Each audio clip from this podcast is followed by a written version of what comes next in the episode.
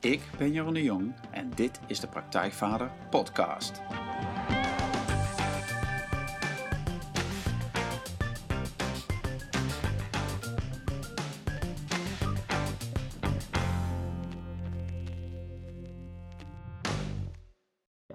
Oké, eh, welkom bij een nieuwe aflevering van de Praktijkvader Podcast. Welkom allemaal, goed dat je weer luistert. Uh, Jeroen hier en vandaag een gloednieuwe aflevering. En daar heb ik heel veel zin in, want tegenover mij zit uh, Jan Nouwen. Hallo Jan. Dag Jeroen. Hi. En Jan is, uh, is van alles, en van veel markten thuis. En uh, vooral is hij consultant, docent, coach, opleider. En hij is gespecialiseerd in bewustzijnsontwikkeling en organisatieontwikkelingen. En hij helpt organisaties en anderen bij het helder krijgen van blokkades en processen. En daar gebruikt hij vaak um, het model van Spiral Dynamics bij. En daar gaan we het in deze podcast uh, uitgebreid over hebben. Uh, en dan vooral gelinkt aan wat dat precies is, Spiral Dynamics, en hoe je dat toepast, toepast in de opvoeding van je kinderen. Want Jan is ook uh, schrijver. Hij schreef samen met zijn vrouw Eugenie van Ruitenbeek het boek Opvoeden in een gestoorde wereld. Hoe haal je de negativiteit uit jezelf en je relatie en je kind? En dat boek verscheen in 2013. En uh, nou ja, ik heb het gelezen meerdere keren. En het is uh, het meest uitdagende boek over opvoeden dat ik ooit gelezen heb. En ik weet van anderen dat dat uh, ook voor hen geldt. Um, en waarom dat is, daar gaan we het ook zo over hebben. en wat jij daaraan kunt hebben natuurlijk. Um, Jan en Eugenie zijn, zijn leuke mensen, nieuwsgierige opvoeders die alles willen onderzoeken, alles willen weten en nooit zomaar iets aannemen. En ze brengen alles wat ze belangrijk vinden ook in de praktijk. Uh, Jan is vader van drie kinderen, Jesse, Tigo en Fianne. En uh, ja, Jan, super. Leuk dat je er bent. Ja, ik vind het ook leuk, Jeroen. Ja, mooi. Ja, ja, wij kennen elkaar al wat langer. Mm -hmm. En uh, ik zat er vanochtend even over na te denken. En dat, dat begon allemaal een beetje rond de geboorte van onze jongste. Mm -hmm. onze, ja, onze jongste Roos, acht. Die is nu acht geworden. En um, dat, ja, dat begon over, nou ja, wij waren bezig met, met, met bevallen op eigen kracht. En uh, Wendy was geïnspireerd door, door waar, waar Eugenie mee bezig was. En nou, zo ontstond dat allemaal een beetje. En uh, toen hebben wij ook nog contact gehad in die aanloop voor die bevalling. Want ik vond het ook fijn om daar een keer met een man over te hebben. En niet alleen maar met de vrouwen. En dat vond ik erg leuk. We hebben elkaar later ontmoet. En jullie hebben hier nog een keer bij ons thuis een, een huiskamerlezing gegeven over het boek. Ja, klopt. Ja, en dat, nou ja, super. En nu zit je hier. En voordat we um, uh, gaan beginnen echt met het interview, wil ik graag één citaat. Dat komt van de achterflap van jullie boek. Vond ik erg mooi. Dat wil ik als introductie hier even voorlezen. Okay. En daarna dan, dan laten we het papier liggen en dan gaan we het gesprek aan. Maar um, op de achterflap van jullie boek staat wat jullie zelf vinden. Is het primaire doel van opvoeden en opleiden is in onze ogen om kinderen vanaf het allereerste begin te helpen zich te herinneren wie ze zijn en van daaruit verantwoordelijkheid te nemen voor hun leven. Maar, zeggen jullie dan, wakkere kinderen vragen ook wakkere ouders. Mm -hmm. Ja, dat vind ik heel mooi, want um, dat gaat voor mij over, ja, waar mijn eigen werk ook over gaat, maar je kunt naar het kind kijken en je kunt van alles over het kind vinden en hoe die zich ontwikkelt, maar uiteindelijk begint alles bij hoe jij dat als ouder doet. Ja, ja. ja. ja. Ik vrees van wel, ja. Ja, je vreest van wel. Ja, we, we nee, komen er niet onderuit. Nee. nee. Nee. Maar Jan, dit is mijn introductie. En uh, een hoop gezegd al. Maar uh, heb je er iets aan toe te voegen? Of misschien anders van, hoe zou jij jezelf omschrijven? Als, als man, als vader of opvoeder of gewoon als mens? Nou, je hebt al heel veel gezegd, Jeroen. Ja. Um, dus hoe zou ik mezelf omschrijven? Um, wat ik een hele belangrijke vind uh, in mijn leven is, uh, je omschreef mij als coach en als consultant. En uh, dat was ik ook. En ja, eigenlijk nog steeds, maar een aantal jaren geleden heb ik een, een, stap gezet. En dat was eigenlijk voor mij een van de belangrijkste stappen die ik ooit heb gezet. Ik heb besloten om niet, eerder, niet langer mijn werk en mijn carrière op, uh, op één te zetten, maar mijn, mijn gezin en de relatie met, met mijn vrouw, met Eugenie. Dus eigenlijk zonder daar iets voor in te plaatsen heb ik, heb ik toen ontslag genomen bij, bij waar ik toen zat en zijn we samen diep in gedoken. En nou, daar zwemmen we nu nog. En ja, dat bepaalt wel heel erg mijn leven op dit moment. En dat diepe, dat, dat betekent dat we van alles en nog wat doen, van alles en nog wat onderzoeken. En het gaat allemaal over hetzelfde, wat je net in het boek schreef, eh, eh, over het boek beschreef. Het gaat over eh, ja, wie zijn we nou werkelijk? En, en hoe breng je dat dan tot uitdrukking in de wereld? En nou, dat kan zijn op het terrein van bevallen, zoals jij net ook al noemde. Op het terrein van, van opvoeden en opleiden. En bijvoorbeeld wat op dit moment ook heel actueel is op het, op het terrein van, van seks en liefde. Daar zijn we op dit moment ook bezig. En ja, en waar we over een jaar mee bezig zijn, ik weet het niet. Ja. ja. Nou, dat klinkt als een mooi avontuur. Ja, avontuur is het zeker. Ja, want, want uh, daar ben ik gelijk wel nieuwsgierig hoor. Want ik ken natuurlijk wel een beetje, maar uh, jij gaat niet naar je werk, want jij bent thuis, zeg maar. Ja. Eugenie is ook thuis, jullie kinderen zijn thuis. Maar hoe ziet zo'n dag er bij jullie dan uit? Hoe, oh, dat, is, dat is echt heel verschillend. Ja. Dat is echt heel verschillend. Wat heel belangrijk is, en daar doen we ook wel ons best voor, is uh, om in ieder geval voor te zorgen dat er wel een bepaalde structuur in, in blijft zitten. En dat, uh, laten we zeggen, de gehele mens uh, aan bod komt. Ja. Dus er zitten altijd wel elementen in van samen zijn en met elkaar spreken. dus ook met de kinderen erbij. Ik weet niet of je dat net nou gezegd hebt, maar wij geven thuisonderwijs. Dus, dus de, de, de, jongste twee kinderen zitten, zitten nog thuis. Um, we, we zijn stil met elkaar, zitten met elkaar, doen de, de dingen, de oefeningen die we ook in, uh, in ons boek hebben beschreven. We sporten met elkaar. Um, dat kan zijn, uh, als het mooi weer is, doen we dingen buiten, maar we kunnen ook met z'n allen stampend in de kamer naar een of andere film op de computer zitten kijken die, die ons instructies geeft over hoe we fit moeten worden. ja, um, nou, verder verdelen we de aandacht een beetje zo dat, dat een van ons, van de volwassenen, dan vaak aan het werk is en de ander dan met de kinderen. En, maar soms moeten we ook met z'n tweeën dingen doen en dan moeten de kinderen zichzelf uh, zoet houden. En uh, ja, en dan ineens is zo'n dag weer voorbij. Ja, ja, ja dat gaat sneller. Ja, dat is dus, mooi. Ja. maar het is best wel een, een uitdaging, want ehm, we hebben allebei de neiging om gewoon heel erg met de flow mee te gaan. Om, om daar toch een, een hele duidelijke structuur, hebben de kinderen ook wel behoefte aan merken. Om, uh, om dat erin aan te brengen. Ja. ja, maar dat is wel mooi, want je, je hebt dus een, een dag die in principe qua programma kan het alle kanten op gaan. Maar je bouwt wel die structuurmomenten in van hè, dat, dat je nou, bepaald tijd kom je uit, uit bed, je gaat ontbijten, je doet hè, wat je zegt van wat oefeningen of lichamelijke, lichamelijke oefeningen, dat gaat aan het werk. De kinderen zijn ook met hun dingen bezig waarschijnlijk. Ja. Want hoe oud zijn je kinderen nu? Nou, de oudste, maar die is inmiddels uh, uh, druk bezig met zijn eigen programma, dus die is nog weinig thuis. Die is 16. Ja. Die zien we in de avonden vooral en in het weekend. Uh, dat is Jesse Tigo, die is 12 geworden in januari. En Fianne, die is 7. En ja, ze totaal verschillende leeftijdscategorieën ook. Ja, ja dus precies. Het, uh, ja. ja. dus dat is best ook wel een uitdaging om op een dag iets aan te bieden waar, waar ze allemaal uh, ja. tevreden mee kunnen zijn. Ja. ja. Maar die structuur die, uh, ja, die gaat gewoon zeg maar rondom de dagelijkse dingen, maar ook heel erg rondom het, het, het leren stil worden, hè, het, het, leren waarnemen. Daar doen we met de kinderen ook oefeningen mee. En ja, onze ervaring is dat je dat gewoon uh, de hele dag door uh, op gezette tijden moet doen. Uh, dat zijn vaardigheden die je ontwikkelt.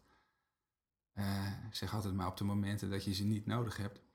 Zodat op het moment dat je ze wel nodig hebt, je ze dan tot je beschikking hebt. Hè. Dat, leren stil worden op het moment dat je in een, in een zware stresssituatie terechtkomt, dan, dan ben je te laat. Ja. Dus dat, dat, dat is het belang van zo'n structuur ook. Ja, en die, hè, wat je zegt over dat stil worden, dat, uh, dat zijn. Kun je een voorbeeld geven van een oefening van wat je dan doet? Ja, heel simpel. Uh, uiteindelijk gaat het erom dat het gereedschap, als je met bewustzijn bezig bent, is je aandacht. Uh, dus je moet op de een of andere manier een, een vorm van meesterschap krijgen over je aandacht. en, uh, ik las, hoorde gisteren van een, van een Amerikaanse psychiater bijvoorbeeld, die zich ook met het brein bezighoudt. Die zei dat de gemiddelde span of attention bij mensen 8 seconden is. 8 seconden? Ja, oké. En die van een goudvis is 9 seconden. Dus dat vond ik wel schrikken. En uh, uh, dus dan zie je hoe belangrijk het is om, om je aandacht te kunnen richten en te kunnen ja. blijven richten. Nou, er zijn allerlei oefeningen voor. Door zo'n, bijvoorbeeld als we het over de kinderen hebben, door die kinderen uh, ja, te leren waarnemen. Dus ogen dicht, stil worden. En wat hoor je nu voor geluiden op straat? En dus wat gebeurt er in je omgeving? Maar dan brengen we die aandacht van de omgeving eh, langzaam maar zeker naar binnen in het lichaam. Dus welke sensaties voel je in je lichaam? En dan praten we echt alleen over de sensaties, dus niet over de interpretatie die je ervan hebt, van ik voel hier boos of ik voel hier, hier blij. Nee, maar hoe voelt het? En onder die sensaties, als je er voldoende bij bent gebleven, onder die sensaties zit, zit zeg maar de ruimte hè, waar, waar, waar alles wat je waarneemt in opkomt. Dat is, dat is wat we de stilte noemen. En we hebben ontdekt dat kinderen dat toch wel heel makkelijk oppakken. Op de een of andere manier is het vrij, uh, vrij natuurlijk, Ja. zeg maar. Ja. En, en, en daar maken we dus ook gebruik van in onze opvoeding. Als een kind op een gegeven moment eh, vastzit of eh, ja, emotioneel wordt of zo, dan kunnen we wel direct ingaan op, eh, op, op wat hij voelt en welke behoeftes dat erachter liggen. En we kunnen hem ook helpen eerst zeg maar, weer in verbinding te komen met, met, met, die, met die rust en die stilte die eronder zit. En, en, en, en, als zo'n kind dan van daaruit gaat kijken van wat wil ik nou eigenlijk en wat was er nou eigenlijk aan de hand, dan, dan gaat hij er op een hele andere manier vaak mee om dan, dan wanneer hij dat vanuit die, die kramp of die emotie doet. Hè? Ja, maar dan haal je dus ook, hè, dan gaan, misschien gaan we nu snel, maar ik, ik, ik, denk, ik voel met je mee, zeg maar, ik zie het voor me. Maar in zo'n situatie dat een kind in de stress schiet of boos is of woedend. En in plaats van dat je zegt, oké, maar wat is nou echt aan de hand? Of eh, waar ben je nou boos om? Je zegt, oh stop, we gaan eerst even voelen en stil worden. Dus, Ja. Waar mindfulness ook allemaal over gaat. Van eerst in jezelf. Ja. En nou oké, als we daar weer rustig zijn, dan kunnen we kijken naar wat er echt aan de hand was. Wat is dan het verschil wat je merkt? Nou, praktisch voorbeeld. Ehm Tigo zit eh, te kleuren en Fiona wil de potlood hebben. En Tigo is er nog mee bezig en er ontstaat een ruzie. Dat gebeurt nog wel eens met, eh, met kinderen. Ja. Nou, de manier waarop dat zo'n kind dan eh, dat, eh, eh, die, die strijd zeg maar voort is van ik ga naar mijn broer en ik ruk hem die potlood uit zijn handen Ja. bijvoorbeeld. En die rukt dan terug. En dat, dat is dan gewoon, dat wordt dan van kwaad tot erger. En dan moet je, uiteindelijk moet je een keer ingrijpen, vrees ik. Maar op het moment dat je ziet dat dat gebeurt en, en, en je bent in staat op dat moment nou even dat kind van dat potlood af te halen en de aandacht in het, het lichaam te, te brengen, te laten brengen. Eh, door middel van bijvoorbeeld ademhalingsoefeningen die er dan echt in... eh, die, Ja. die, die, oefening heeft ze al zo vaak gedaan, dus dat, dat kan ze. Ja. En dan komt die rust en dan is oké, wat wil je? Nou ja, ik wil ook kleuren en ik heb die kleur nodig. Oké, nou, wat zou nou een goede manier zijn om het aan te pakken? En dan, dan gaat ze het bijvoorbeeld gewoon vragen. Ik bedoel, zo simpel is het. Ik bedoel, dat zijn geen spectaculaire dingen, maar het verschil zit hem in de- of ik vraag het en als ik het niet kan, dan vraag ik wanneer kan ik dan wel. Of ik loop naar je toe en ik ruk het uit je handen en eh, we hebben de pop aan het dansen. En dat kan alleen, ik kan haar op dat moment alleen van dat potlood afhalen. Als we dit ook oefenen en trainen op momenten dat er niks aan de hand is. Dat is wat ik Ja. net bedoelde. Ja. Als, als ik dit alleen zou doen op het moment dat, dat, dat ze in de emotie zou schieten, ja, forget it. Dan, eh, ja, dan, dan heeft ze dus niet de, de, de tegenwoordigheid, zeg maar, om, eh, om, om deze beweging te maken. Ja, dat is mooi, want dat, is, eh, dat herken ik heel erg ook als het gaat gewoon over jezelf als ouder of zo. Hè? Van, als je zelf in een conflict terechtkomt, of met je kind of met je partner. Ja, op dat moment ga je niet leren van om rustig te worden. Dat moet je eigenlijk al weten. En dat heb ik in de training ook vaak over. Ik herken ook. Moet eigenlijk jezelf inderdaad, wat je daarin oefenen. Zodat je heel zelf daarbij kan komen. Dat je weet hoe het is. Zodat als je in het conflict zit inderdaad, dat je dan even... Oké, ja, nu moet ik even, even iets anders gaan doen. Want anders gaat het eh, mis. En in dat potlood. Want ik denk, ja, je kunt ook zeggen gelijk. Want als ouder heb je vaak dan wel de tegenwoordigheid van geest. Dat je ziet van, ja, eh, je ziet gelijk wel ook, het gaat om dat potlood. Zij wil ook dat potlood. En je kan dan ook, stel dat je die ademhaling over zou slaan. Hè, die, dan zou je tegen haar kunnen zeggen van, ehm, ja, maar je vraagt dan het potlood. Of, hè, maar dan blijft ze waarschijnlijk in die emotie zitten. Als je daar niks mee doet. Ja, dat zou kunnen. En Ja. het kan misschien ook wel zijn dat ze, ze slim genoeg is om te denken van verrek, daar kan ik beter resultaat mee halen. Ja. Maar wij benutten dat soort situaties ook gewoon heel graag. eh, om het kind eh, weer eens opnieuw te laten ervaren dat er een verschil is tussen eh, wie je bent als je, als je zeg maar vanuit die rust en die stilte Ja. handelt en wie je bent op het moment dat je mind wordt gegrepen door allerlei emoties en, eh, Ja. En dat, dat, dat vinden we heel belangrijk, dat we continu dat verschil voelen. Dus voor mij is dat een van de basisdingen als het gaat om, om ouderschap. Ik heb jarenlang van alles en nog wat gedaan. wat je zou kunnen samenvatten onder ja, spiritualiteit, leren mediteren. Ik, met, met, met verschillende godsdiensten en dan met name de mystieke kanten bezig gehouden. En allemaal zeggen ze hetzelfde. Hè? We zijn niet ons lichaam.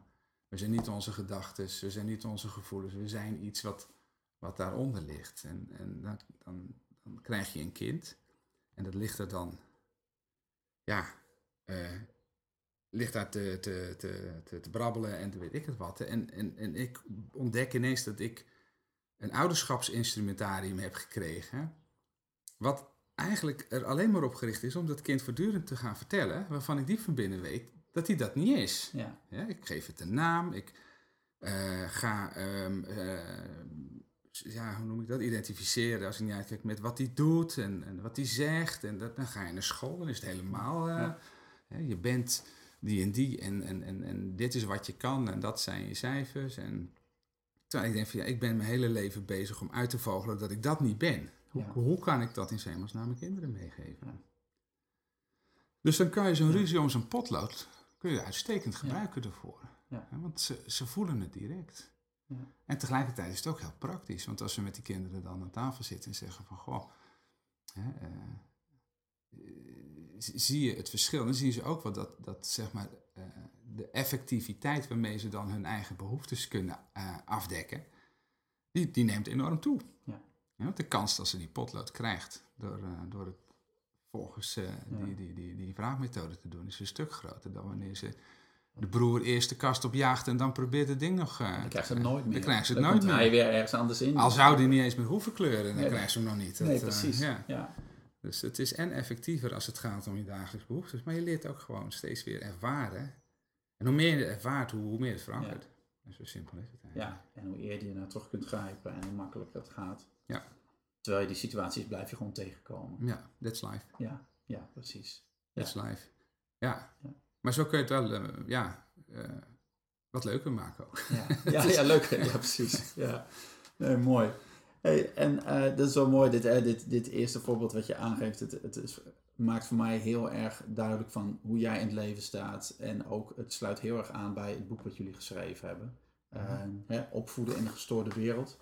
Het, het, is een prachtig boek. Ik zei net al in de inleiding. Het was, ik vond het een ontzettend uitdagend boek is niet het, het, het eh, makkelijkste of 10 tips voor beter ouderschap boek, zeg maar, wat je wel eens voorbij ziet komen. Nee. Ze zitten er wel in. Ze, ja, er zitten meer dan 10 tips ja, precies, in. er zitten meer dan 10 tips in. Maar het is niet zo dat het quick fixes zijn. Nee, het zijn, precies. Het zijn geen quick fixes. Het vraagt, uh, het vraagt aandacht. En wat ik ook vond van het boek is dat het me veel meer dan andere boeken die ik las, gelezen heb over opvoeden, uh, me heel erg, ja, waar het net over hadden, confronteerd met, met wie ik zelf ben, wat ik zelf belangrijk vind. En, um, en daardoor uh, dacht ik, oh ja, shit, iedere keer eigenlijk van, ja, ja, het gaat inderdaad over mezelf. Oh ja, dit wist ik al, maar eigenlijk, ja, je hebt gelijk, ik zou nog een stapje verder kunnen gaan. En dat vond ik heel mooi. En, um, maar het, het, het is ook, um, het, is, het, is, het is, jullie geven een bepaalde visie op hoe je het zou kunnen doen. En die is, die is confronterend. En, um, en maar wat ik het erg mooie aan vind en waarom ik jou graag ook wilde in, interviewen, zeg maar, omdat um, een van de hoofdstukken in het boek gaat over uh, die ontwikkelingsfase, ontwikkelingsdynamiek in een kind. En uh, nou, daar hebben wij waarschijnlijk allebei heel veel over gelezen. En, en verschillende psychologen, ontwikkelingspsychologen hebben het daarover. Hoe je van de ene fase naar de andere gaat. Van nou ja, het oervoorbeeld, Oei, ik groei. Hè, die boeken die we allemaal mm -hmm. gelezen hebben. En, uh, of gezien hebben in ieder geval, tot nou ja, van alles. En dan kom jij met een model vanuit jouw ervaring en kennis met de Spiral Dynamics, wat eigenlijk heel anders is. In mijn beleving. Ja, ja. Uh, anders, ja. ja. Het is, er zijn meerdere, en die noem ik ook wel ergens, geloof ik, in het boek. Er zijn meerdere uh, ontwikkelingspsychologische modellen. Ja die wel degelijk zeg maar uh, soortgelijke ontwikkeling beschrijven, soortgelijke stadia. Uh, afhankelijk van uh, waar ze zich in hun onderzoek op hebben gericht. Ja. En de meeste onderzoeken die kijken naar of bijvoorbeeld de cognitieve ontwikkeling of de emotionele Ja. ontwikkeling. Of de, weet je, er zijn dus verschillende ontwikkelingslijnen. En binnen die ontwikkeling zie je wel soortgelijke eh, stadia als dat Spiral Dynamics Oké. beschrijft. Wat Spiral Dynamics anders maakt is dat het zich niet sec focust op een van die ontwikkelingslijnen. Een van die dingen waar we als mens zeg maar, eh, in, in, in moeten groeien. Maar het focust zich eh, op, op iets heel fundamenteels. Namelijk, eh, ja, wij noemen dat bewustzijnsniveau. Ze hebben er ook andere namen voor. waardesystemen. Het zijn zeg maar de beelden, de wereldbeelden die we hebben. Hè? Dus de, de wereldvisie. Hoe zie jij de wereld en hoe zie je jezelf in de wereld? En het gaat om bewustzijn.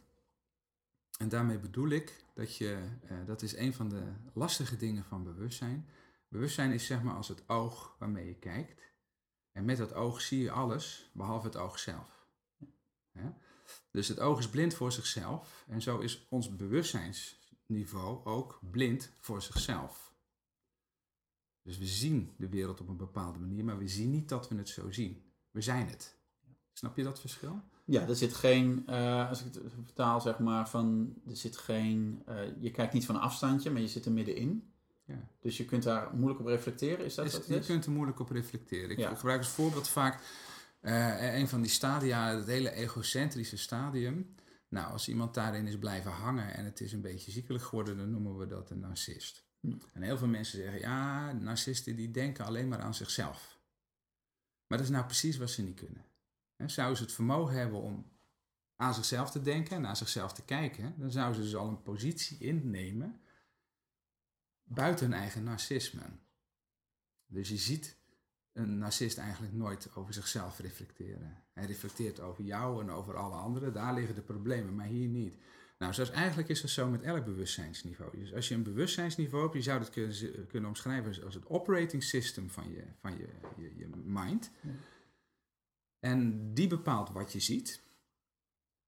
Maar omdat je dat helemaal bent, kun je, eh, kun je er zelf niet naar kijken. Tot een moment waarop dat je merkt van, hé, hey, er, er, er, er klopt iets niet. Weet je wel? Ik kom niet meer weg met hoe ik normaal naar de wereld kijk. Ik, ik word nu geconfronteerd met feiten die ik niet kan plaatsen in het model. En dan kan het zijn dat je ineens een sprongetje maakt en een andere positie krijgt. En dan kun je wel kijken naar waar je vandaan komt. Ja. Iedereen kent dat wel. We hebben allemaal in ons leven een aantal malen zo'n bewustzijnssprong gehad.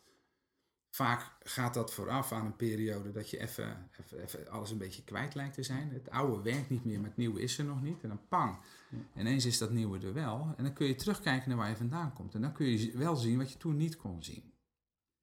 Nou, dat is een belangrijk aspect van, van bewustzijn. En, en Spiral Dynamics beschrijft dus, zeg maar, de stadia, dat soort bewustzijnsniveaus, waar we allemaal doorheen gaan tot een bepaald punt. We groeien Ja. niet allemaal even ver. En dat brengen ze heel, heel, heel goed in kaart. En het mooie van Spiral Dynamics is dat je het nooit, maar dan ook nooit zelf zou kunnen ontdekken, vanwege wat ik je er net heb Ja. uitgelegd. Je kan eeuwen op een kussentje zitten, je kan dit soort dingen nooit in jezelf zien. Dus je hebt iets of iemand nodig die het van buitenaf voor je in kaart brengt. En dat is de, de, de, ja, de grondlegger van Spiral Dynamics, de Amerikaanse wetenschapper en psycholoog Claire Grace. Die heeft dat gedaan door ongelooflijk veel onderzoek te doen naar mensen. En gekeken van eh, ja, welke psychologische modellen kan ik nou waarnemen als ik mensen bestudeer. En toen zag hij dat al die modellen eigenlijk wel een kern van waarheid hadden, maar dat ze allemaal maar een deel van het verhaal hadden. En zo is hij langzaam maar zeker die bewustzijnsontwikkeling in kaart gaan brengen. En je hebt dus, dus zo, zoiets nodig, om, om, om, ja, omdat je het anders zelf nooit zou kunnen zien. Ja, en, dat, en ja, dat, dat snap ik. En wat ik het mooie van vind, is dat je dus ook het vertaald hebt, in ieder geval het, zo hebt opgeschreven, dat je het ook eh, heel goed kunt leggen eh, naar eigenlijk hoe een mens zich ontwikkelt, zeg maar. Vanaf de geboorte Ja. tot, tot, tot, nou ja, en, en een aantal fases komen er dan voorbij. Ja. Ehm, van, van, en dat, nou ja, daar gaan we het zo over hebben. Ja. Ehm, maar ja, zou je daar iets over kunnen zeggen? Over, over die, die, die fases, zeg maar. Die, ehm, Die stadia. Ja, die stadia eigenlijk. Ja, maar ja. dat wil ik wel. Ja. Ja. Ehm, uitgangspunt is dat ons bewustzijn dus niet, uh, niet statisch is. Hè? Het ontwikkelt zich. En uh, we ontwikkelen, blijkt ons allemaal langs een aantalzelfde stappen.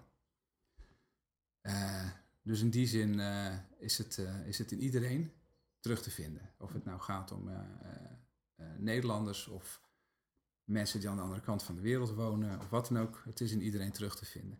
Belangrijk uh, wat, uh, wat betreft dit, uh, dit model is, is we ontwikkelen ons, we gaan door verschillende stadia heen, omdat we daardoor de omgeving toe worden uitgedaagd. Okay. dus het is in antwoord op de omgeving dat we al of niet een sprong maken naar een volgend stadium. Als de omgeving op een gegeven moment ophoudt ons zeg maar, voor uitdagingen te stellen, dan hebben we geen enkele prikkel om, om door te groeien. Dat hoeft niet. Hè. Het, het, bewustzijnsniveau waar we in zitten dus, ja, werkt uitstekend. Hè. Dus, maar aangezien de wereld toch behoorlijk in ontwikkeling is en steeds complexer wordt, worden wij als moderne mensen, zou maar zeggen, steeds meer uitgedaagd om die sprong te maken. Bij kinderen werkt het nog net iets anders, want de, fysieke omgeving, zeg maar, die blijft natuurlijk redelijk lang stabiel. Af, voor, ja, oké, als kinderen heel snel al de deur uitgaan naar, uh, naar crashes, dan, dan verandert dat natuurlijk. En dan komt school erbij. Dus er zijn factoren die meespelen.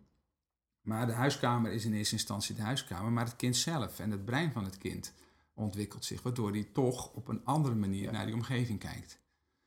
Dus uh, een, de, de, de huiskamer waar een baby in ligt, is niet dezelfde huiskamer als waar hij als een of anderhalfjarige in rondhuppelt.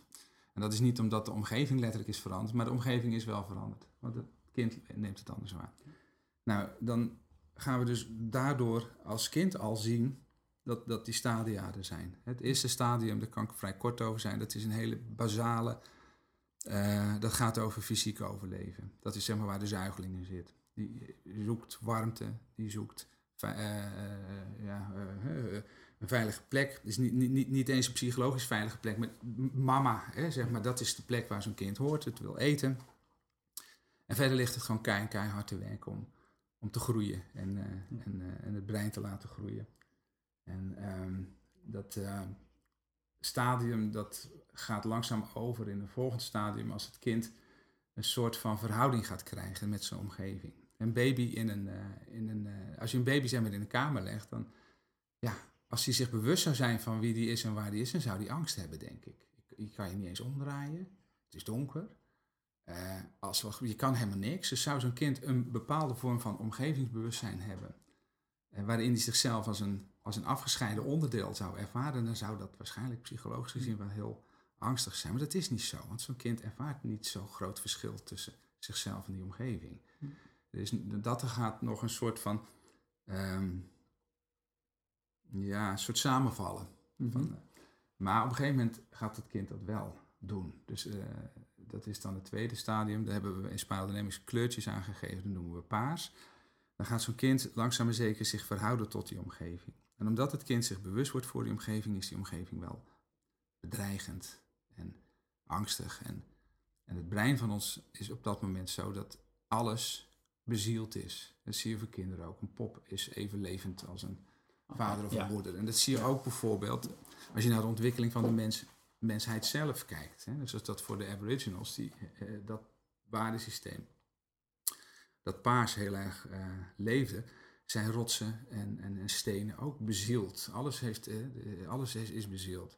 Nou, dat zie je ook bij die kinderen nog wel terug. En ze gaan proberen grip te krijgen op die omgeving, om daar zich mee te kunnen verhouden door ehm, ja, symbolen toe te kennen. Dus dat zijn de eerste woordjes opkomen. Dus een kind leert dat als hij bepaalde geluidjes maakt, dat hij dan eten krijgt. Of als hij bepaalde dingen doet, dat hij dan geknuffeld wordt. Dus dan zie je dat er een soort verhouding gezocht wordt. En om die wereld, die toch onbekend en groot en dreigend is, uh, om daar een, ja, mee te kunnen dealen, zoekt het veiligheid en geborgenheid. En dat zoekt het in de familie, in de stam. Hè? Dus, en, en, en dat wordt bevestigd door door, door allerlei vaste rituelen. Een kind in, in deze fase die wil gewoon heel graag weten hoe we het hier doen. En een kind in die fase die ervaart zichzelf nog niet zoals een op zichzelf staand individu, maar vooral ook als een onderdeel van die groep. Ja.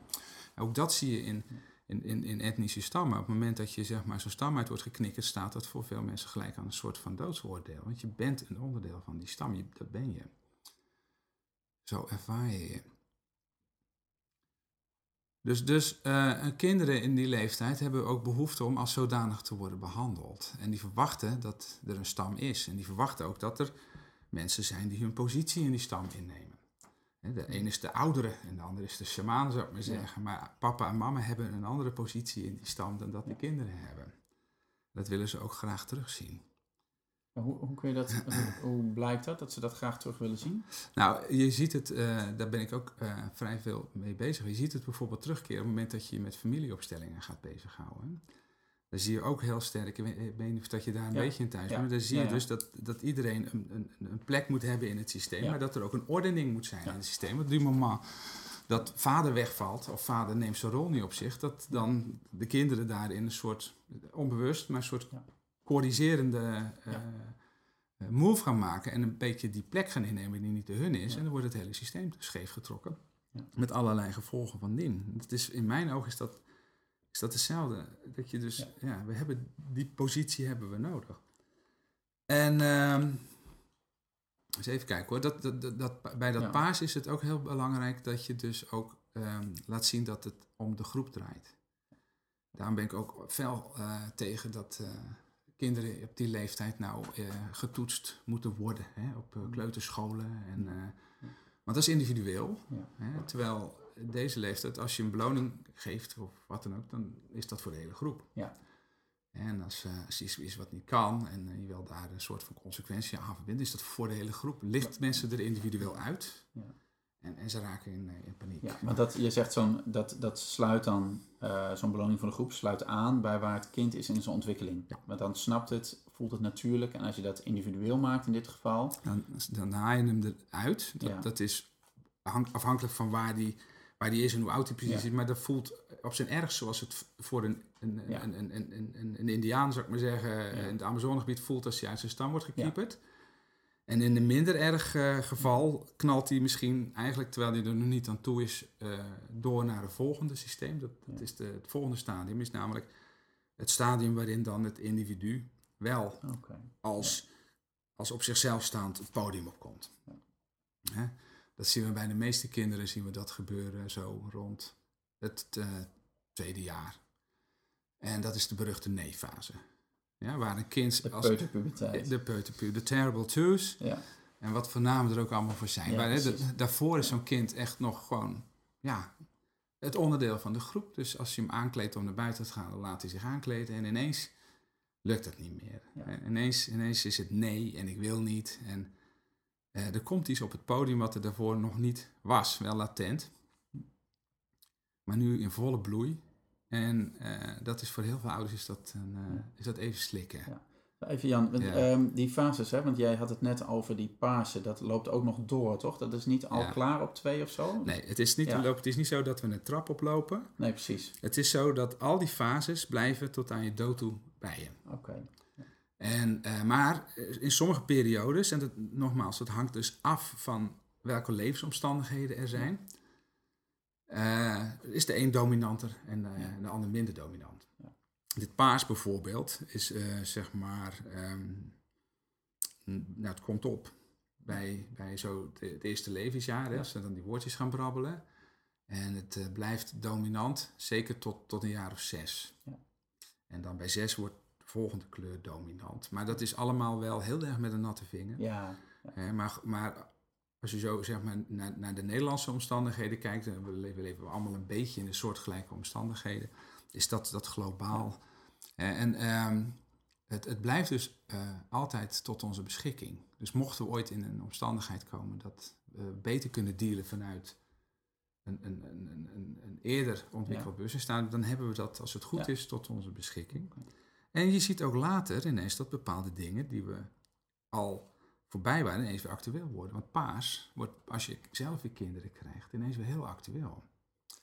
Ja, en dan ga je je weer richten op je familie, op je gezin, op je eigen stam, zou ik maar zeggen. Dan moet je zelf weer invulling geven van, van nou, de structuur hebben we aan het begin van het gesprek over gehad. Hoe geven we dat vorm zodat het voldoet? Maar je, je rol is anders, maar de kleur komt ineens weer heel erg terug. Ja. Oké, nou gaan we terug naar die, die derde fase, want daar zaten we in voordat ik je een beetje Ja. onderbrak. Rood. Rood, inderdaad. Ik, Die heeft de kleur rood gekregen. Ja. Ja. Ja, en dat is vanaf twee, zeiden we net, van, de, van de nee-fase, de eigen identiteit. ja. Dat is, eh, dat is pittig soms. Pittig, maar ook van oh, zo waanzinnige schoonheid. Want wat elke ouder ziet, is een dreumes die misschien tot je knieën komt, misschien er net iets boven. En die met een enorme power gewoon nee zegt tegen die reus die tegenover hem staat. Dan moet je even proberen je in dat kind te verplaatsen wat daarvoor een power voor nodig is. En ga je op je kop staan, al word je woest, het maakt geen flikker uit. Die nee, die blijft nee gewoon. En die levenspower, Ja. ja, dat, dat, is, dat, is, dat is zo wie we zijn.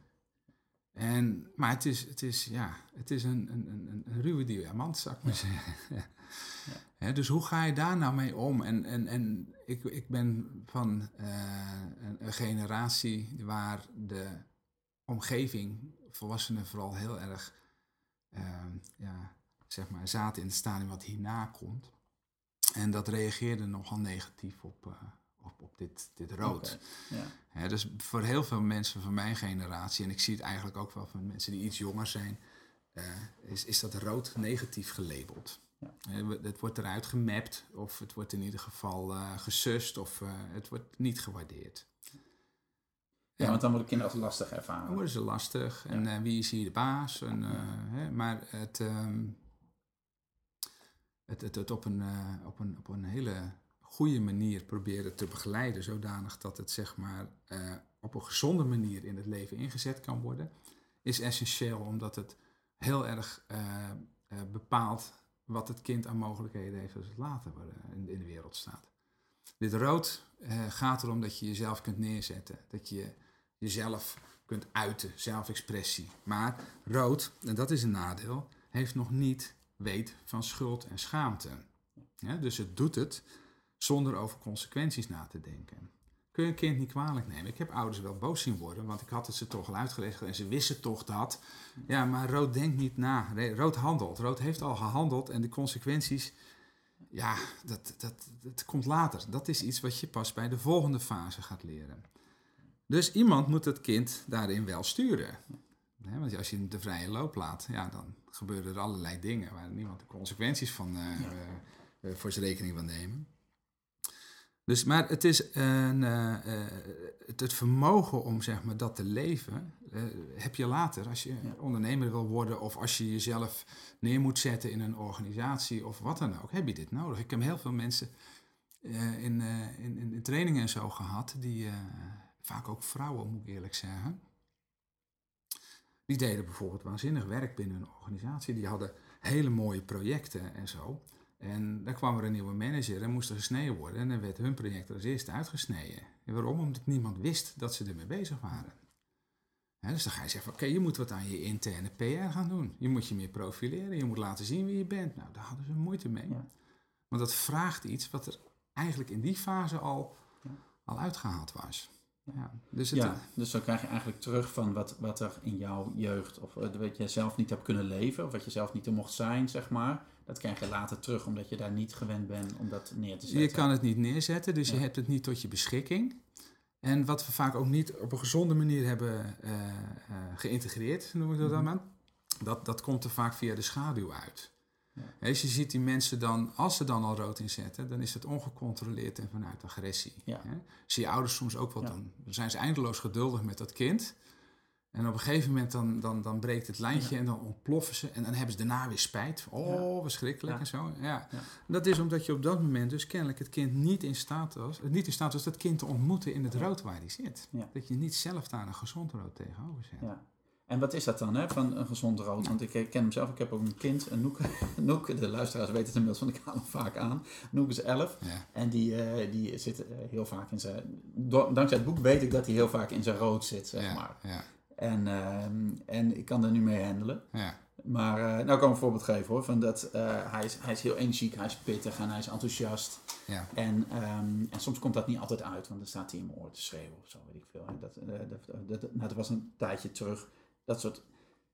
En op een gegeven moment, als ik ehm, heel erg duidelijk naar hem was, zeg van, hé, hey, zo doen we dat hier niet. Of gewoon even, maar van, nog zonder woorden eigenlijk, maar gewoon meer van, hey, ho, stop even. En dan, oké, dat was oké. En soms gaat, komt hij ook fysiek naar me toe en dan nou, kan ik hem fysiek wel terug doen. Dat kan hij best hebben, vindt hij ook leuk. En dan werkt het. Maar ik moet met hem niet even op dat moment gaan zeggen, nou kom, we gaan het eens even rustig over hebben. Nee, rustig over hebben is iets wat niet, niet eens bij rood, niet eens bij de kleur daarna, niet eens bij de kleur daarna, maar bij het stadium daarna pas ja, actueel ja, precies. Ja? Ja. Uitleggen Ja. en willen weten wat er innerlijk in je leeft. Ja.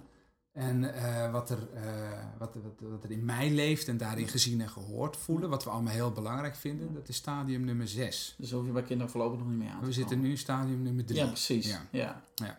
Dus dat gaat, ga- maar je mag het wat mij betreft proberen hoor. En Ja. eh, ik bedoel, ik zeg niet dat je het niet moet doen. Ja. Ik heb alleen zo mijn twijfels over of je er zeg maar zonder frustraties uitkomt. Ja. Nee, rood is van handelen. Ja. En, en direct handelen. En rood is van eh, eh, energie. Ja? Dus een kind in rood ontmoeten is vaak een, meer een energetisch verhaal. Dat, dat is wat hij in je ogen ziet, dan, dan dat het in je woorden zit. Ja. En, en, en, en zeg maar, eh, zeg maar met empathie met zo'n kind communiceren van voel je je nou zus omdat je behoefte hebt aan dit of dat. Nogmaals, dat, dat is drie stadia verder. Ja. Het, en al zou die zeggen, van, ja, je hebt gelijk, dat leeft in me, dan zit hij tegelijkertijd met zijn vingers op de tafel te trommelen van, komt er dan nog wat van? Ja. Gaan we er nou nog doen ook? Ja. Want alleen eh, lullen, dat... eh, Nee. Dus, dus Ja. wat hij wil zien is in feite, en dat verwacht hij ook gewoon eigenlijk, Mm. eh, diezelfde power waar we het net over hadden, waarmee hij dan tegen zo'n reus opstaat en nee die verwacht hij te ontmoeten om hem heen. En hij heeft eigenlijk weinig respect, zou ik bijna zeggen. Respect is heel belangrijk in rood, alhoewel kinderen in die leeftijd dat zo niet zullen formuleren. Maar later, als we zeg maar rood zien, zoals het zeg maar in volwassen Ja. eh, samenleving voorkrijgt, dan, dan, ja, je hebt gewoon geen respect als iemand, als iemand dat niet heeft. Nee. Ja, dus wat doet rood? Rood kijken om zich heen van wie is hier de sterkste. En eh, eh, ja, dan eh, gaan kijken of ik sterker kan worden, ja of nee. En, eh, en als het niet is, dan sluit ik me daarbij aan, want dan ben ik veilig. Ja. Dat is zeg maar het mechanisme. Maar hoe zit, Jan, hoe zit dan, als er zo'n kind in zijn, in zijn rood, nou we hebben het over een peuter gehad, of die staat te schreeuwen van nee, en ik wil mijn jas niet aan, zeg maar. En, eh, en wat is dan een, een, een, jij zegt ontmoeten ook met die energie. Hoe, hoe ziet dat er dan uit? Want ik weet dat heel veel mensen die worstelen met dit soort dingen, vinden Ja. dat lastig. Ja. En die willen ook niet, eh, niet autoritair genoeg van ja, je moet omdat ik het zeg, zeg maar. ja, terwijl rood daar wel heel goed op reageert. Oké, Rood die heeft geen respect voor regels, nogmaals. Nee. Dat is, dan zou die met schuld en schaamte, dat is pas Ja, voor ons. Rood heeft respect voor de power die hij tegenover zich ziet. Ja. Ja, dus als twee kinderen in rood op straat staan te vechten, dan verwachten ze in feite gewoon iemand, eh, daar kunnen ze tenminste dan respect voor brengen, die, die, die er tussenkomt en echt gewoon laat zien wie hier de sterkste is. Dus als je dan tegen die kinderen eh, zegt van nou foei, dat mag niet, want we hebben deze, deze regel en eh, we gaan het morgen bespreken in de groep. Dat, dat, dat is, nee. totaal komt het niet, morgen bestaat niet. Nee. En regels zijn ook niet interessant. Dus dat maak in ieder geval oogcontact. Ja. Laat, laat in ieder geval dat kind zien wat jij aan power in je, in je, in je donder hebt, zeg maar. Dat is belangrijk. Maar dat kind, ook daar geldt weer voor, van, dat moet je niet alleen doen op de momenten dat er nood aan de man is. Dat kind moet dat al gevoeld hebben op momenten dat er niks aan het handje was. Dus ga lekker met hem ravotten. Ga lekker met hem voetballen. Laat hem voelen hoe sterk je lijf is in sport en spel. Eh, hè, want dat is allemaal ook een uitdrukking van rood. Ja.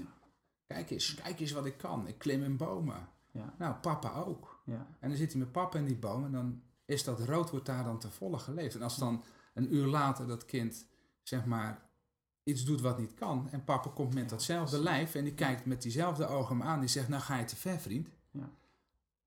Dan snapt hij dat wel. Ja, en ik denk dat dat het verschil waar de verwarring op zit, is dat, dat het gaat om iets wat echt aan de hand is, zeg maar. Kijk, zo'n zo'n jas aantrekken, dat klinkt niet als een vreselijk voorbeeld, zeg maar. Maar als jij een, een echt op het moment stop zegt, of ho, of ingrijpt als het echt nodig is, Ja. dat hij dan, als het echt erom gaat, zeg maar, Ja, dat hij er dan is. Hè? Als Ja. je kind de straat oploopt, dan pak je hem vast, zeg ge- maar. geen probleem. Dan, eh, dan heb je daar zelf ook geen moeite mee. Nee. Maar op, als hij iets doet, hé, hey, stop. Ja.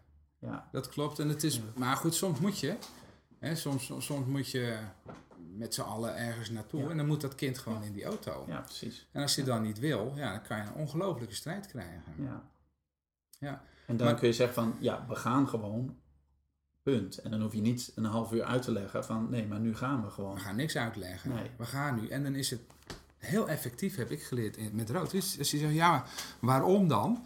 Omdat ik dat zeg. Ja. Maar dat zeg je dan niet van, eh, vanuit frustratie of boosheid. Dan weet hij gewoon van, oké, het moet. Maar Ja.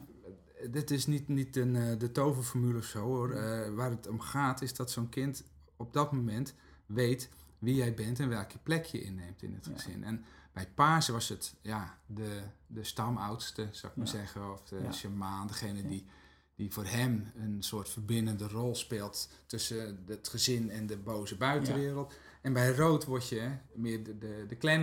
Hè, Ja. zeg maar. Je Ja. bent gewoon, je bent de baas, want je bent het sterkst. En daar heeft hij ook heel veel profijt van. Ja. Dat voelt hij ook. Hè? En dat, dat- daar heeft hij profijt van. Als hij doet wat, wat we net over hadden, gewoon lekker rot spelen, weet ik het wat. En, eh, en, en, en, en, en, maar ook, ook gewoon, eh, je zorgt ervoor dat, eh, dat, dat, eh, dat de brood op de plank is en dat soort eh, eenvoudige dingen. Dus het valt allemaal reuze mee. Alleen ik merk, dat is wat ik net zei, dat heel veel mensen dat rood eigenlijk eh, in zichzelf zo ver hebben weggeduwd of het zo, zo negatief hebben gelabeld. Ja. Ja, wie ben ik, heb ik mensen horen zeggen, dat ik macht uitoefen over mijn kind. Ja. En mijn antwoord was dan, dat ging trouwens over een school, hè, waar kinderen elkaar op de schoolplein een bloedneus konden slaan. En eh, dat de leiding niet wist hoe ze daarmee om moesten gaan. En ik zei van ja, dit is rood, die wil gewoon dat het direct wordt ingegrepen. Althans, dat is het enige waar, dat is de Ja. taal die ze spreken. Nou, ja, maar wie ben ik dat ik dan macht mag uitoefenen over de kinderen, zeiden ze dan. En ik zei van ja, wie, wie ben jij dat je dat kind die leiding waar die om vraagt niet geeft? Ja, dat is de andere kant van het verhaal. Dat is de andere Ja. kant van het verhaal. Want hè, we praten vaak, als we met elkaar over ouderschap en zo praten, over, over, over behoeftes en de behoeftes van je kind. En, en, en, en dat je dus serieus met behoeftes moet omgaan door ernaar te vragen. En een van de. hè, Ik in 2002 heb ik me samen met Eugenie laten scholen in geweldloze communicatie. Nou, dat draait er helemaal om. Daarna zijn we allemaal cursussen gaan geven. In het begin van deze eeuw, zeg maar. Ja. En ik kwam erachter dat ik een aantal dingen miste. En dat had hiermee te maken. De, elk waardesysteem, elk, elk bewustzijnstadium heeft fundamentele behoeftes. Zoals paas met veiligheid en geborgenheid. En het, het, lid mogen zijn of kunnen zijn van een groep die veilig is. En rood, hè, die, die wil macht voelen, die wil kracht voelen, die wil die zelfexpressie. En zo hebben ze het. Maar dat zijn behoeftes die ze niet onder woorden brengen. En dat is dat verhaal weer waar ik net vertelde Ja. van het oog wat zichzelf niet ziet. Ik heb nog nooit een kind van twee horen zeggen van ik heb behoefte aan zelfexpressie. En, eh, Nee, die zegt alleen maar nee. Dus, dus Ja. iemand moet daar dan op de een of andere manier aandacht voor hebben. Ja. En niet in pratende zin, maar je moet het verschaffen. Ja. Ja, dus elke kleur heeft, heeft fundamentele behoeftes. En dit zijn fundamentele behoeftes. Ja, en dat is mooi, want dit, dit rood, hè, het, is, het is volgens mij ook waar jullie het meeste over hebben. Het is het, is het meest duidelijk, denk ik, voor veel ouders waar ze tegenaan lopen. Maar ik wil je toch ook eh, vragen om, eh, om nog een paar stappen verder te maken. Ik ga er, ik ga er snel doorheen. Want ja. eh, de, nou ja, maar gewoon met goed, dit is een belangrijk stuk. Ja. Maar na rood, zeg maar, en dat, dat loopt door tot ergens. Nou, het, het, het is een dominante Ja. kleur, zeg maar, tot, tot aan de puberteit Ja. ongeveer.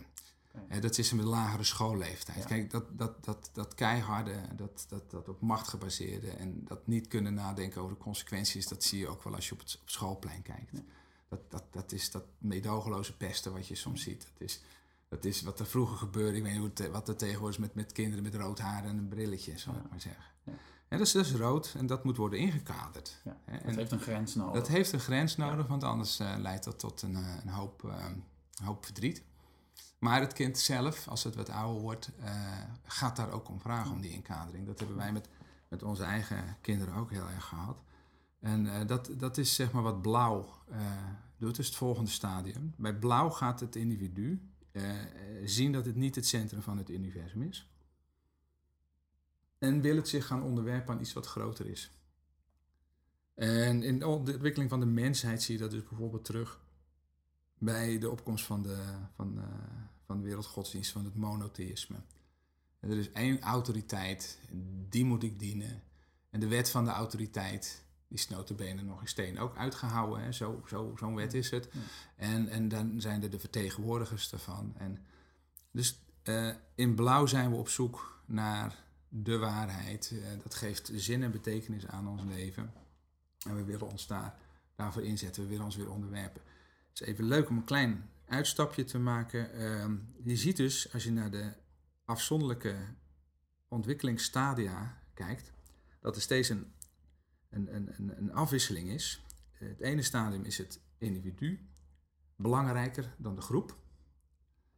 De zelfexpressie belangrijk, zoals bij rood. En bij het andere stadium, daarop volgende, is de groep, het collectief belangrijker. Dus dan zou je kunnen zeggen, ze sprake van een soort van zelfopoffering. Ja. En de kleur die hierna komt, is het individu weer centraal. En de kleur die daarna komt, dus hier is er weer sprake van zelfopoffering, zou je kunnen zeggen. Het kind wil zich onderwerpen. En die onderwerpt zich met liefde aan een autoriteit. En een autoriteit is iemand die de waarheid in pacht heeft. Dus in blauw wil het kind van jou horen hoe het een som moet oplossen. Want jij bent de autoriteit. In het volgende stadium wil het kind het zelf uitvogelen. En heeft het van zijn onderwijzer liever dat het drie of vier opties krijgt en dan zelf. Ja. Maar ga je dat het kind in blauw aanbieden, wordt het heel onrustig. Het is onveilig. In blauw willen we weten uh, hoe het moet. In blauw uh, hebben we respect voor de regels. dus als mijn zoon, die nooit uh, hoe heet dat, zachtjes de trap op en af kon lopen, terwijl de buren daar wel om hadden gevraagd. als ik die vanuit rood moest zover moest zien te krijgen dat hij zachtjes de trap ging oplopen. Dan moest ik tegenover hem gaan staan, zeg maar, en oogcontact maken. En hij moest mij eh, voelen. Ja. Want dat was waar zijn respect lag. Eenmaal in blauw kon ik van achter de computer roepen van... Esse, trap. Oh ja, de regel. Want dan had hij inmiddels respect voor de regel. En hoefde ik er met mijn persoonlijke power, zou ik maar zeggen, niet meer, niet meer tussen. En, en, en, en ik weet nog wel, de Eugenie dat nooit geloofde dat hij er ooit in zou komen. Want er was super rood een tijd lang. Ik zei van nou wacht maar, er komt een moment waarop die ons aan de kop gaat zaliken als wij ons niet aan de regels houden. He, zo blauw wordt hij wel. En dat is ook zo. Dat is iets wat elke ouder ook tegenkomt. He, dat je dan eerst denkt van nou, die, die, houdt zich aan geen enkele regel. En later wordt hij soms roomser dan de ja. paus. En dan gaat hij jou opknopen omdat jij iets hebt gedaan. Uh. maar dat, dat, dat hoort bij dat blauwe stadium. En, en, bij blauw leren ze dus ook pas de consequenties overzien. Blauw is de leeftijd, het bewustzijnstadium waarin we in staat zijn om de bevrediging van onze behoeftes uit te stellen.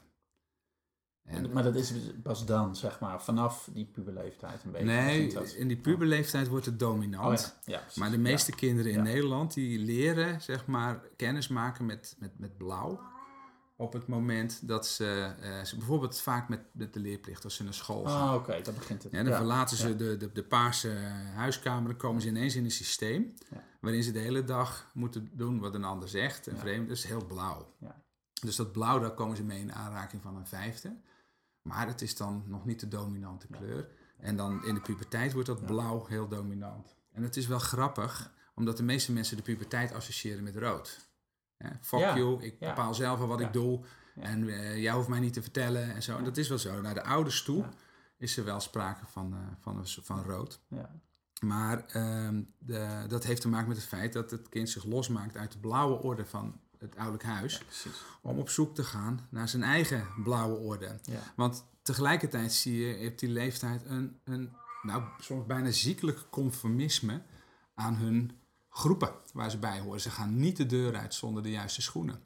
Uh, als je van die popgroep houdt, dan mag je dus niet van die andere popgroep houden. Ook al je dat stiekem wel leuk, maar hè, snap je? Dus er is een enorm conformisme. Daar zie je dat blauw in terug. Ja? Ja, ja oké. Ja, we zijn weer terug even naar een uh, korte onderbreking door kinderen die, uh, die de kamer binnenliepen en katten die heel graag naar buiten willen. Dus um, Jan en ik praten verder. We zaten, waren midden in het Spiral Dynamics model. En we zaten in het uh, blauwe stadium inmiddels. Um, waar het individu weer op zoek gaat naar een groep waar hij bij wilde horen. En we hadden het over uh, middelbare scholieren die dan van het gezinssysteem teruggaan. Of, of, eigenlijk op zoek gaan naar een nieuwe identiteit of een nieuwe groep. Ja, ja ik was dus aan het vertellen dat dat blauw zeg maar een beetje de dominante kleur wordt. Zo vanaf uh, een jaar of dertien. Ja. En dat dat voor heel veel mensen wel verrassend was. Ja. Omdat je daar juist ook dat rood heel sterk terug ziet. Ja, en nogmaals, ik zeg het er nog maar een keer bij. Het is allemaal natte vingerwerk. Bij de een gebeurt het eerder en bij de ander misschien veel later. Sommige komen nooit in blauw. En uh, nou, daar kun je nog steeds wel ehm, heel goed terechtkomen. Want gaan we eens in Den Haag kijken of uh, in de bestuurskamers van de grote bedrijven, daar is heel, heel veel rood.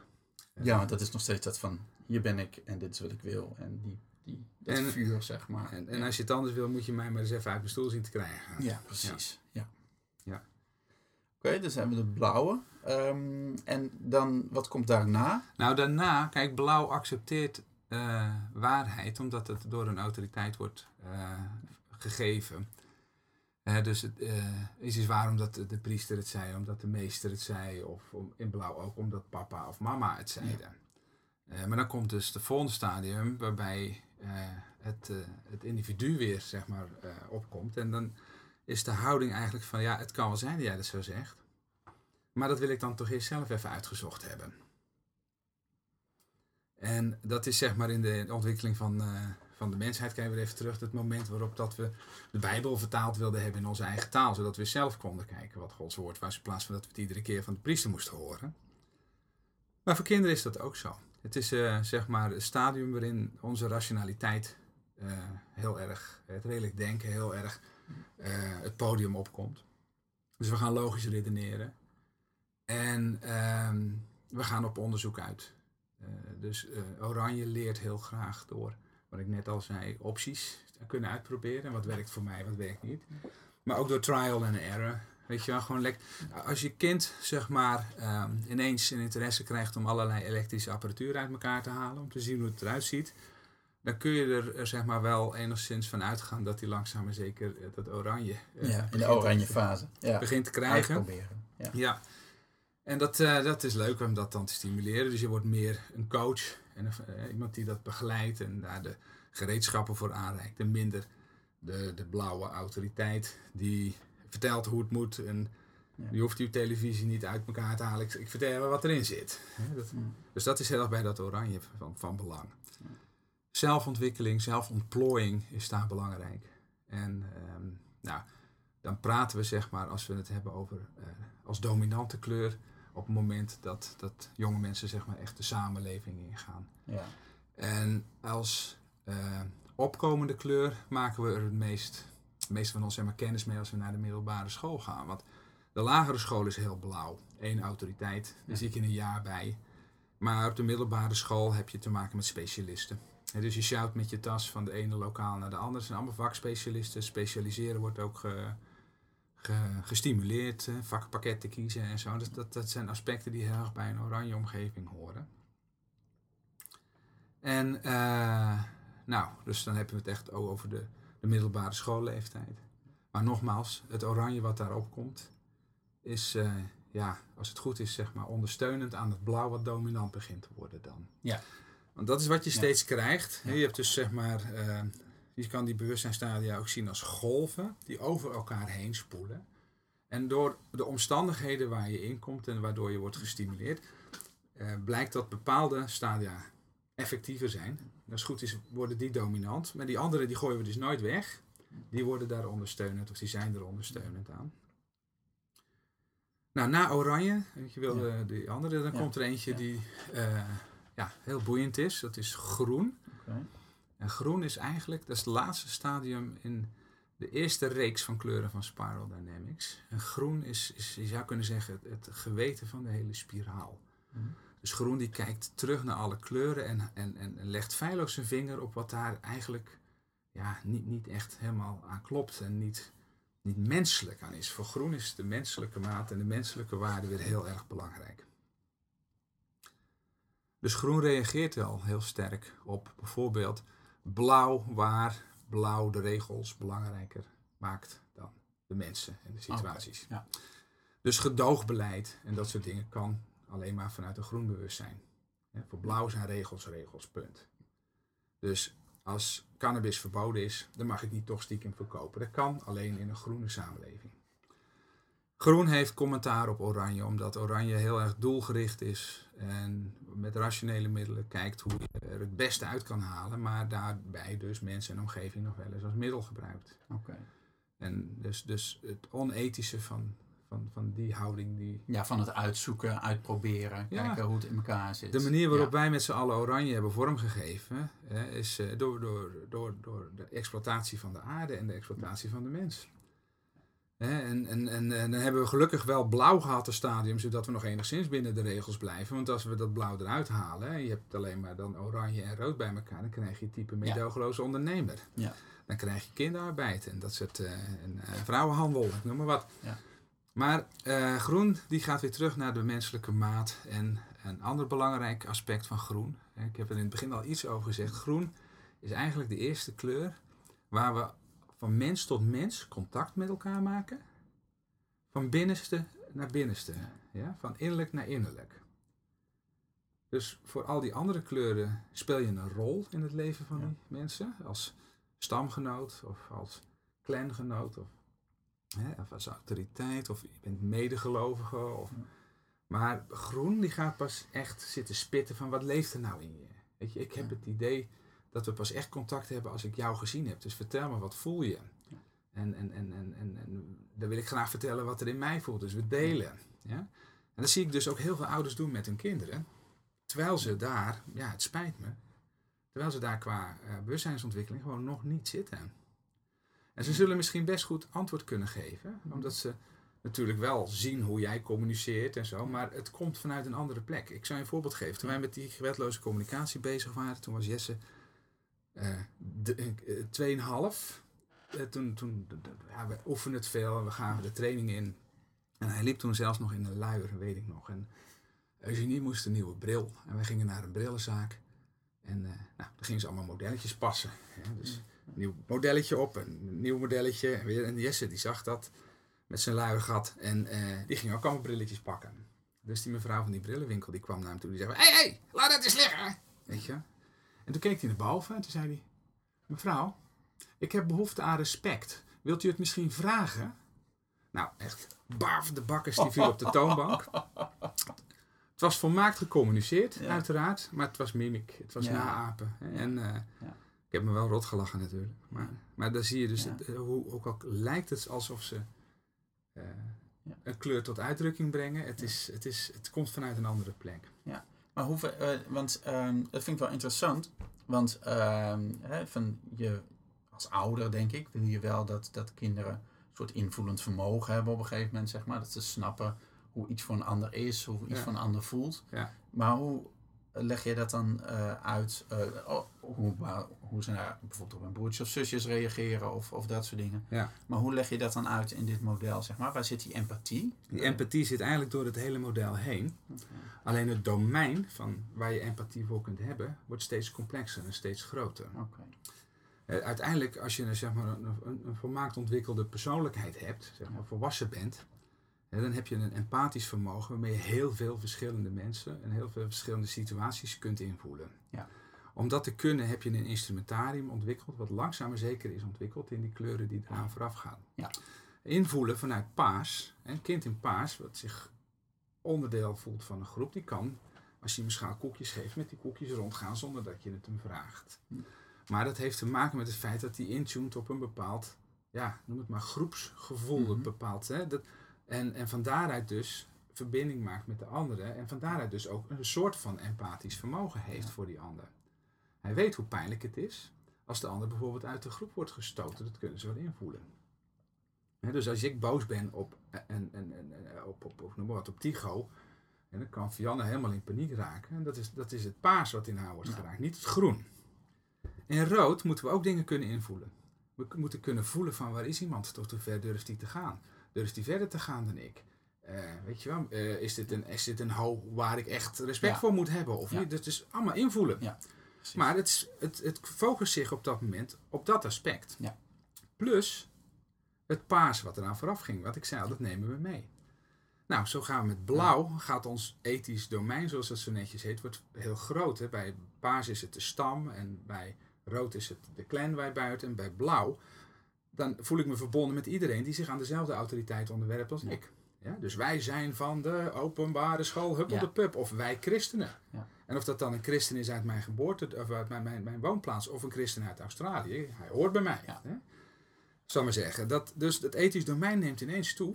Maar het is wel gekoppeld aan het feit dat we allemaal dezelfde autoriteit, dezelfde God of dezelfde eh, structuur dienen.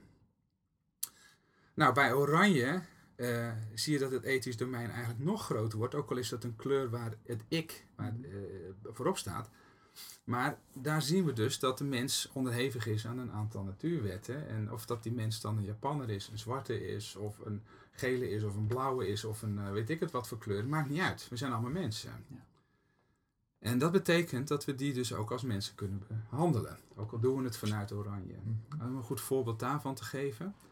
Eh, in de tijd dat de Europeanen nog in boten de zee op gingen om eh, andere delen van de wereld eh, te ver- veroveren, was Nederland het enige land, als ik het goed heb, wat met Japan handel mocht drijven. Ja.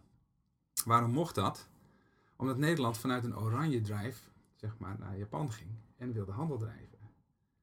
Dus die vond de Japanners misschien wel vreemde figuren en zo, maar je kon er zaken mee doen, je kon er geld aan verdienen. Ja.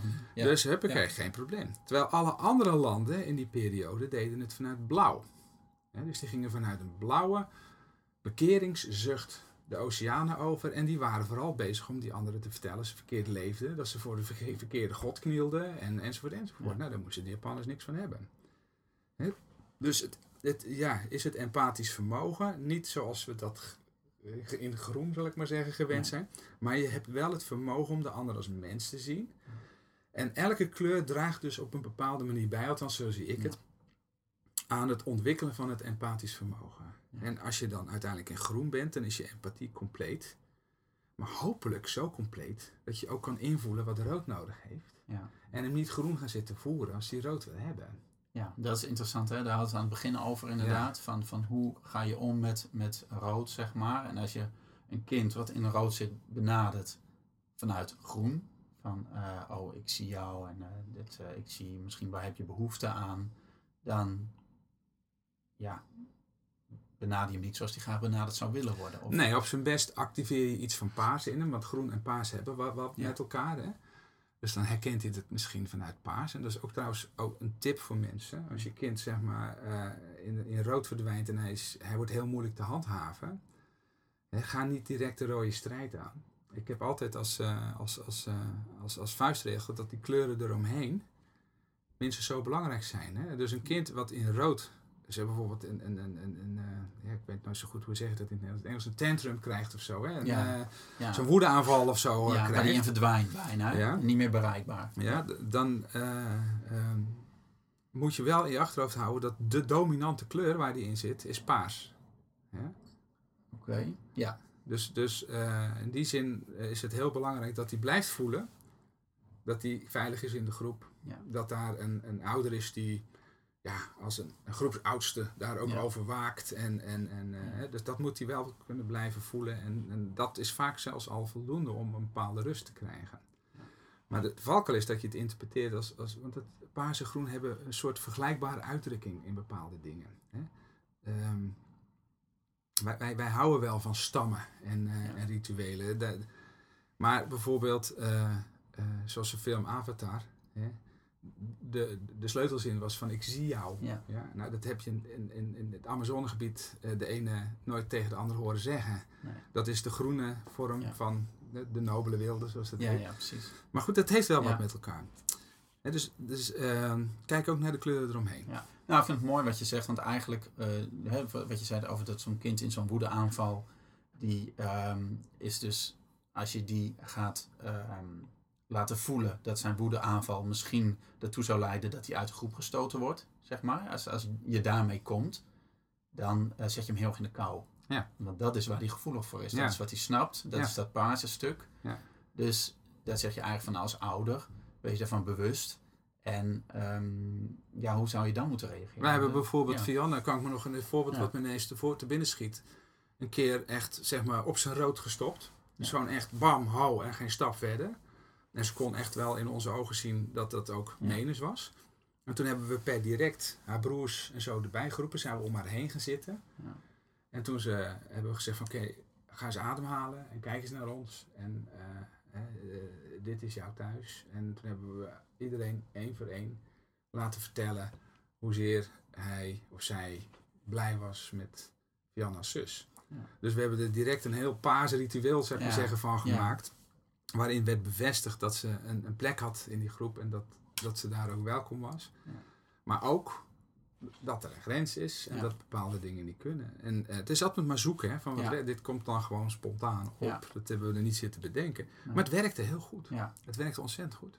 Ja, want je haalt dan twee dingen uit elkaar. Hè? Het gaat niet zozeer van, wat ik ook vaak tegen mijn kinderen zeg, ja, het gaat niet, vind je niet stom of zo, maar je gedrag is niet handig op dat moment. Dus dat gedrag, daar zetten we een, een stop op, Ja. maar dat zegt niks over jou als persoon verder. Ja, ja, en dan is het, is het Ja. kijken en zoeken van waar zit het kind en hoe voelt het, van waar moet ik op dit moment de nadruk op leggen. Ja. En het vervelende is dat als je geen, geen succes hebt ehm, met, met kinderen die, die ja, zeg maar echt in die nee zitten, dat je geïrriteerd wordt. Ja. En dat je zegt van potverdomme, het moet lukken. En dat je dus al je inspanningen richt op het inzetten van rood. Ja. en dan vergeet dat die andere kleuren er ook zijn. Ja. Ja?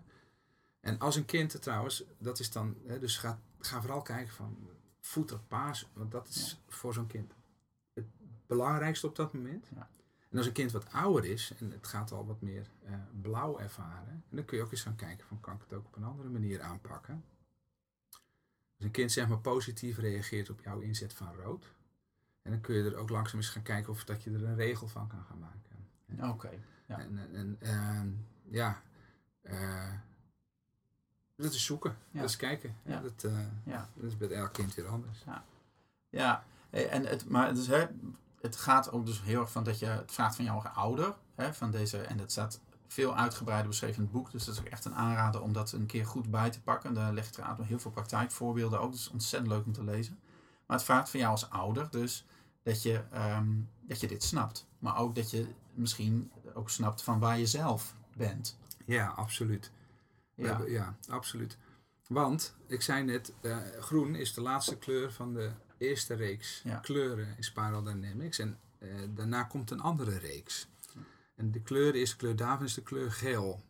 En een verschil tussen die eerste en die tweede reeks, die, ja, er zijn heel veel eh, dingen die ik dan zou kunnen noemen, maar het belangrijkste is dat tot aan, zeg maar tot en met groen, elke kleur eigenlijk zichzelf ziet als het summum van menselijke ontwikkeling. oké. Ja? Ja. Dus eigenlijk denken we, als iedereen nou maar zo zou kijken zoals ik, dan is het allemaal afgelopen met de eh, ellende in de wereld. Dat, denkt, eh, de- dat denkt groen. En dat dachten wij ook. Als iedereen nou maar geweldloos gaat communiceren, dan hebben we nooit meer oorlog. Ja. Alleen, dat werkte niet bij mensen die in rood zaten. Ja. Want die, maar die hadden zoiets van, wat is dat voor watjesgedoe?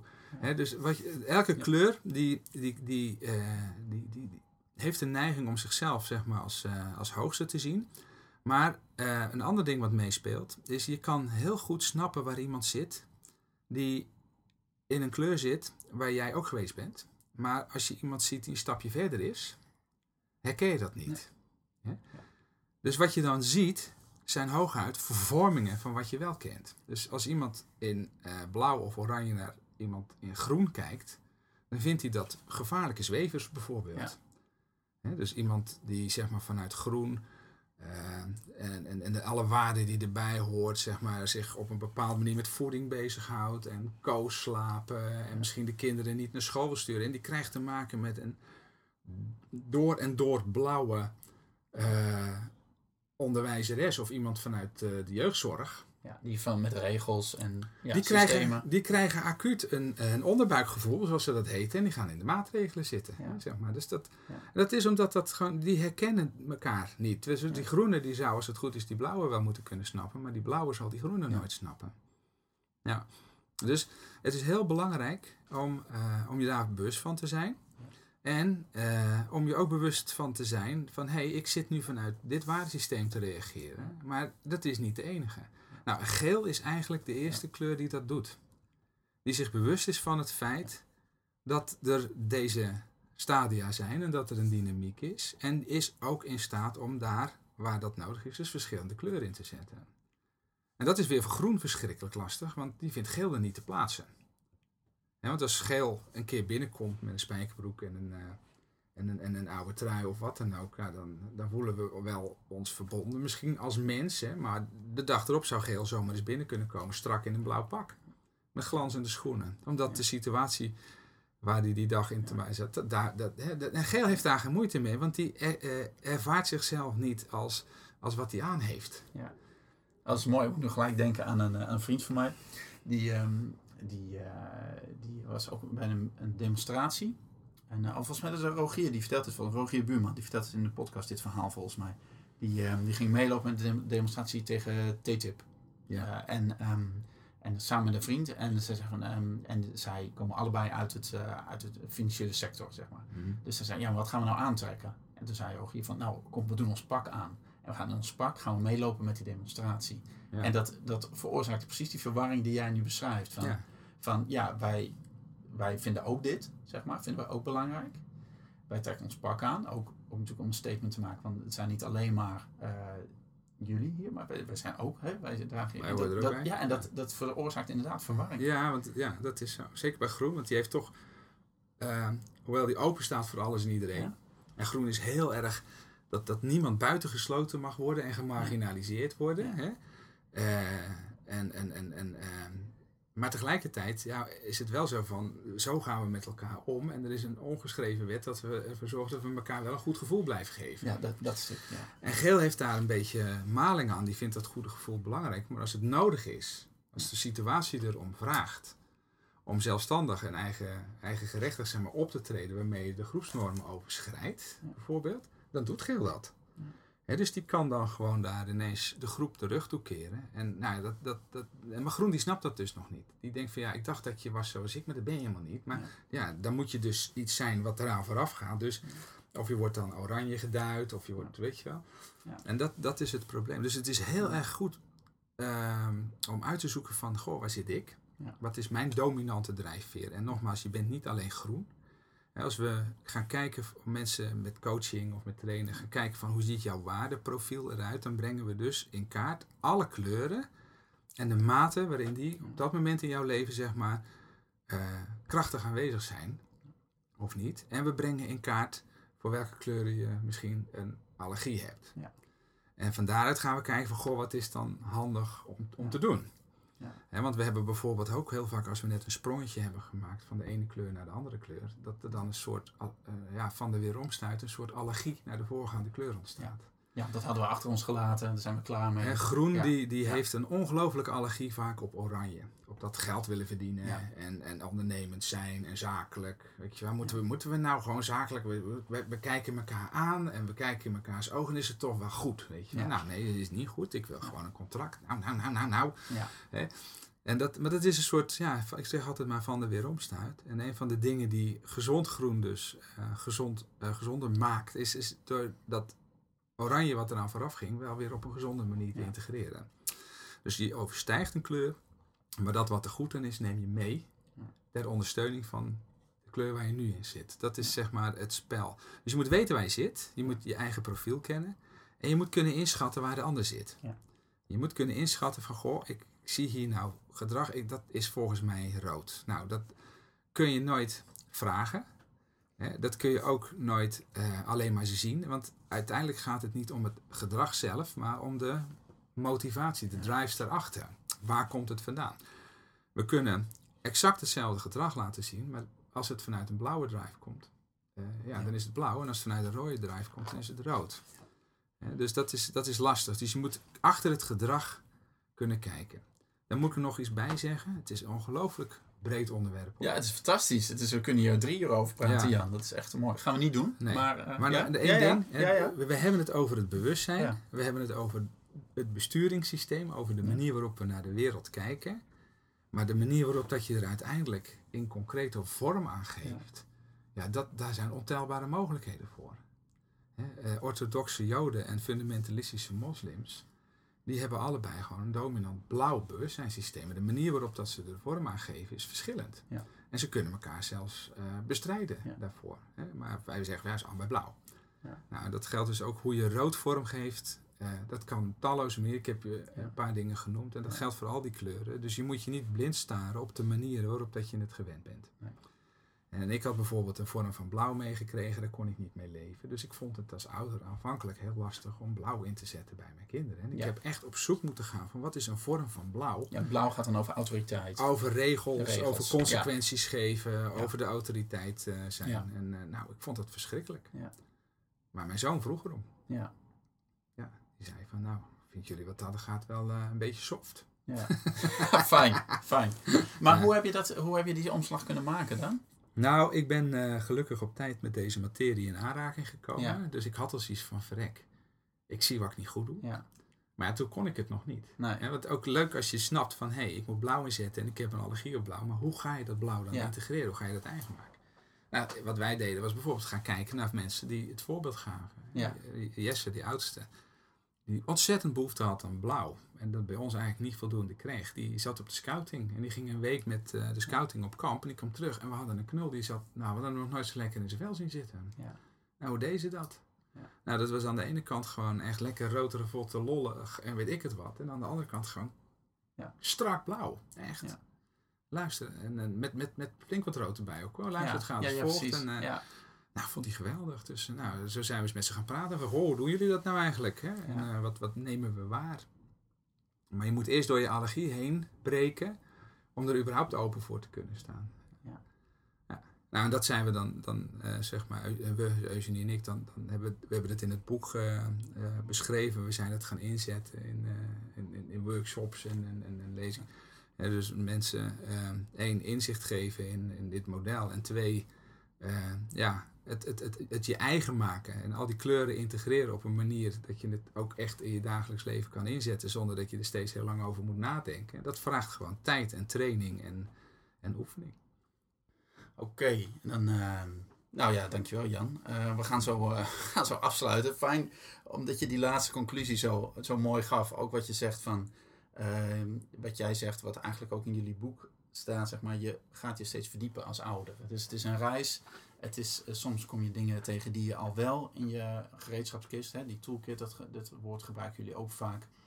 En eh, als, je iets, als je iets mist of zo, dan kun je gaan zoeken waar je hem wel kunt gaan, eh, kunt gaan halen. En ik denk Ja. dat dat belangrijk is. Je bent niet, je krijgt kinderen en dan die komen bij en dan begint het eigenlijk pas. Hè? Ja. Ja. Maar het vraagt een oneindige flexibiliteit, zeg Ja. maar. Net dat, dat je door hebt van, van, van hoe het werkt. Ja. Dan gaat zo'n kind een volgende fase in en dan sta je eigenlijk weer opnieuw met lege handen. Dus in die zin eh groei je inderdaad met je kind mee als het goed is. Ja.